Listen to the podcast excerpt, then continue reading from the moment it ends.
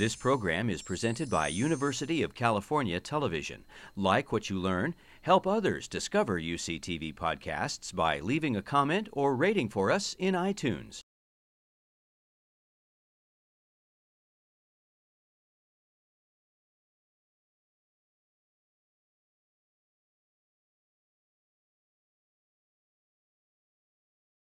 So, when your mom and dad meet, and some of you have seen this, you have an egg and a sperm.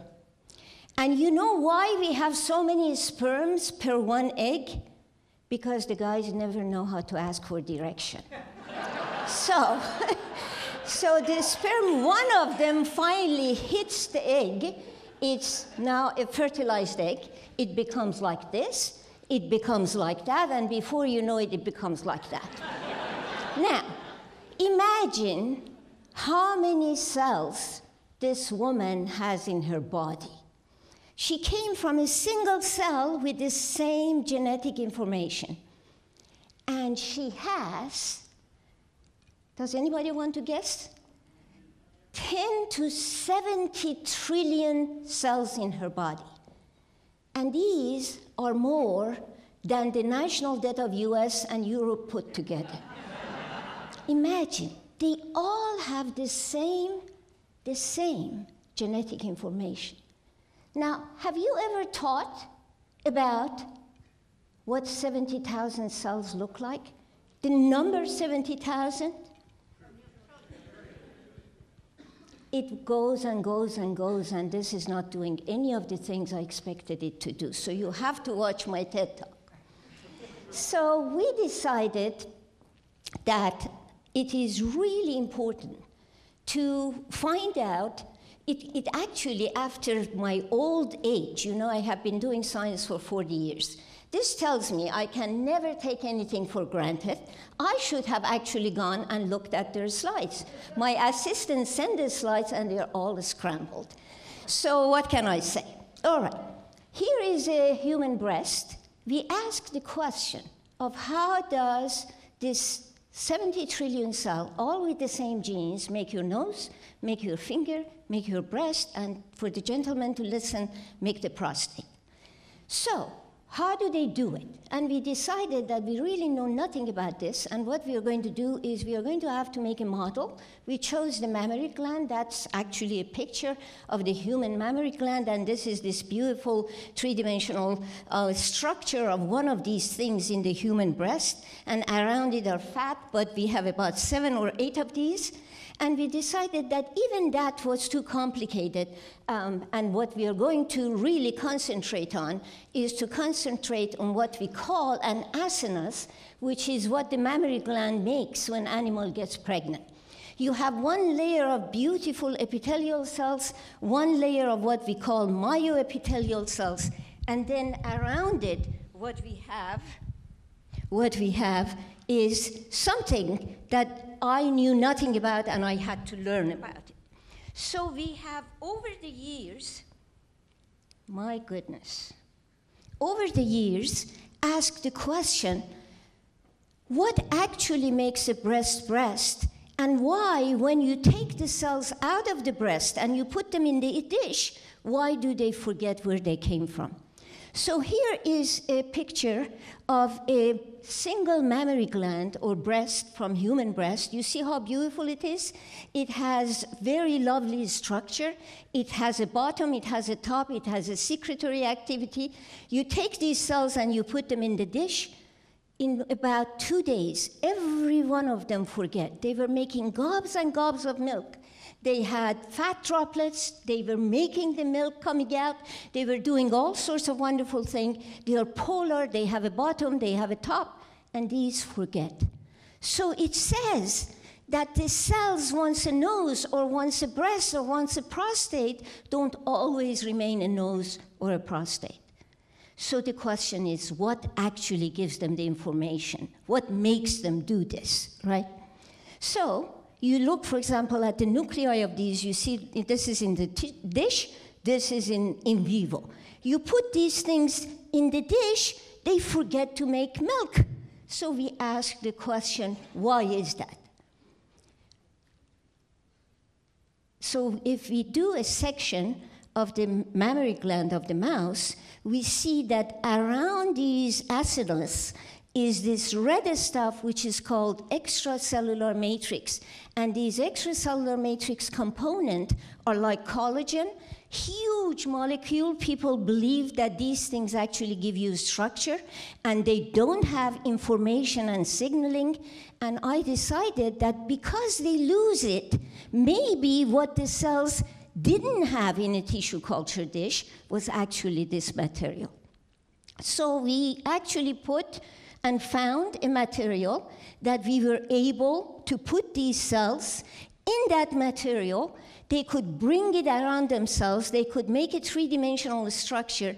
In animals, they looked like this. In 3D culture, they look like this. And once they find their three dimensional architecture in this gelatinous extracellular matrix gel, they now are remembering hey, I'm a mammary gland, I'm a breast, I know what to do.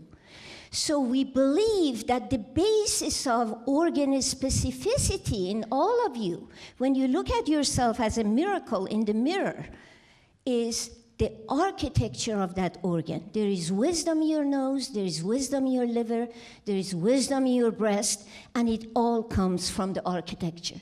Now we can make this gorgeous looking thing full of milk inside this three-dimensional structure and you can imagine i had a picture of me when i had one of these big birthdays with a big mustache of milk saying we got milk.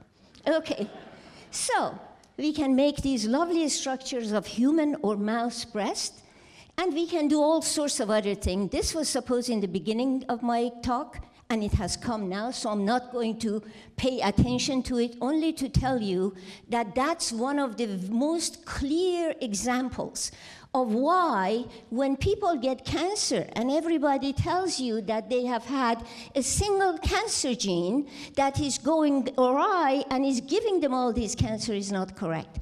You take a cancer gene, this famous, famous virus, you can put it in the chicken and it gives you that tumor, that ugly tumor. You put it in the embryo, which we did. Here it is in this beautiful feather with these blue things, and it turns into a feather. It just finds a different home. So it says that the context in which a cell finds itself is absolutely dominant over your genome. So your genome is not necessarily your destiny. It's a lot of your destiny when you're born. But once you're born, the microenvironment of those genes are dominant over the phenotype. This is really a pity.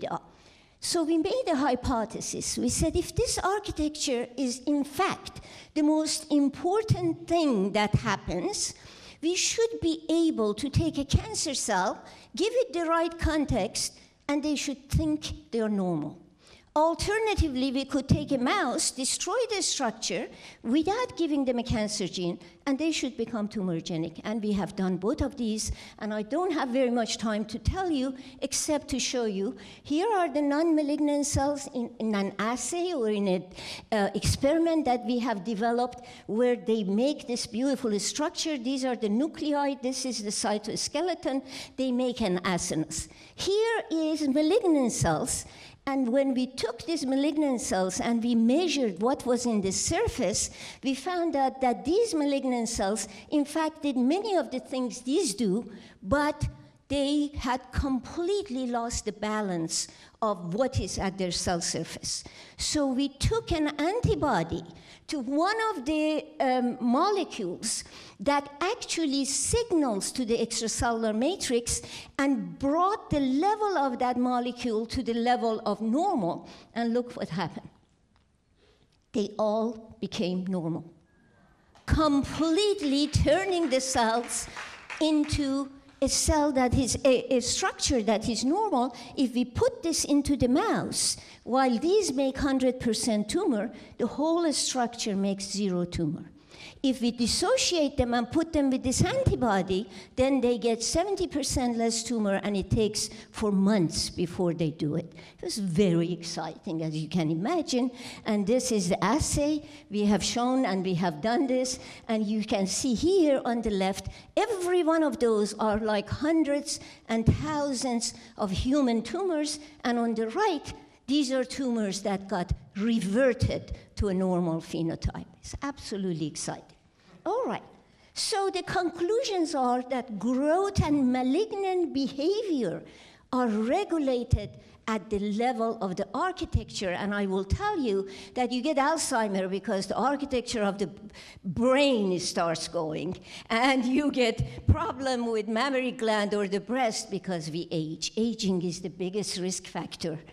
So form and function are related dynamically and reciprocally. This was a beautiful thing that was going around like this. I have no idea, Jeff, what happened, but uh, honest to God, oh, there it is. Look at it. So form and function are related dynamically and reciprocally. You mess up one, you mess the other. is like yin and yang, right? All right. So where do we go now? So the thing for you to remember is that as you are sitting here, in every one of your 70 trillion cells, 70 trillion cells, this is going on. Every cell has to know where they are, and their context has to be correct. They go from in to out and out to in, and I call this the model of dynamic reciprocity. Okay, now look at this they made this discovery very recently last year where you put one of these things in a gel. This is human breast adult cell. In order to make that structure, we discovered a whole new movement. It does this incredible stuff that you just saw, and we have a very beautiful paper that shows that when the normal cells know what to do, the malignant cells don't. But when we revert them, they attach to each other and they start doing this movement again, so they make the correct scaffold on which we are now able to build that structure again. And this is going to be very important in bioengineering human tissues. So I want to finish by a poem that I love from Yeats. I always um, debated do I want to be an English major or do I want to be a chemistry major? But at the end, uh, science won, but I love the literature. He says, ooh, he says, Oh, chestnut tree, great rooted blossomer, never mind. Here is the important thing. How can we tell the dancer from the dance? Is among the school children. How do you tell the dancer from the dance? Here it is, this beautiful Merce Cunningham with whom I took some lessons.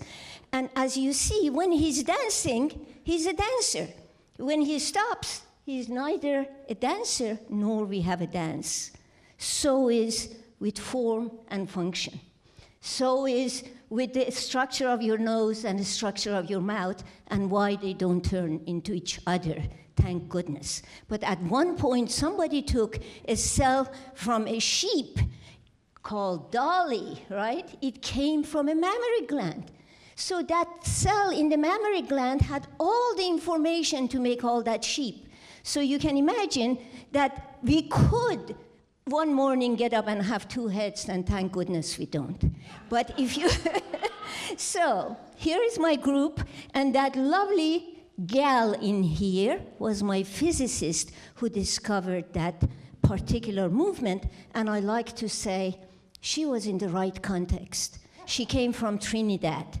And her father was an engineer, her mom was a mathematician. And when she was born, they said, You're going to be a physicist, you're going to be a physicist. You're... She's a brilliant physicist. And it's not because physicists are that much smarter. We have bad physicists, I know. But she is brilliant. And I have had three other postdocs who were physicists. So, context determines everything, including you and me, including how we respond to each other.